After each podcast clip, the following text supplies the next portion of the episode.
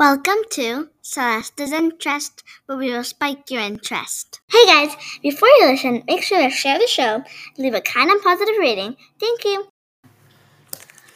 Hi guys, welcome back to another episode of Celeste's Interest. And in this episode, I want to share if having a support group is good or bad. I personally think it's both, and I'm going to explain why. I think it's good because you, as humans, I think we love having a support group because it means that someone, people love us. People are inspired by us. People care about us. People just want to genuinely help us, which is all so good because it gives us that little hint of dopamine. But also, not having a support group is not bad because we have to learn how to support ourselves. If we don't support ourselves, no one will. If we don't believe in ourselves, no one will. If we don't love ourselves, no one will.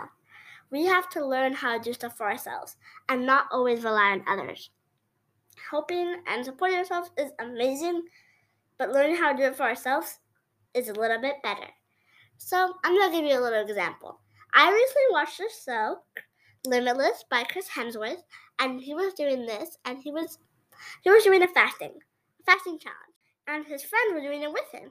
They were kind of like tag alongs, like, hey, bud, let's do this together, you know? And when they let him down by eating pizza in front of him, Chris Hemsworth could have easily been like, you know what? Whatever. I'm to eat pizza too. And not completed the mission, I guess. Which is not the best because even though they didn't support you or they didn't stick along with you, doesn't mean that you have to stick along with yourself. Always stick along with yourself, your gut instinct, and learn how to support yourself. Because at the end of the day, guess what Chris Hemsworth did? He supported himself. And he was like, Yes, I'm going to do this, and I'm going to complete this three day fast, which was amazing. So that's my little example. But I want you guys to determine for yourself is a support group good or bad? I don't think it's bad, and I don't think it's good, but I think it's both because it helps you in both ways.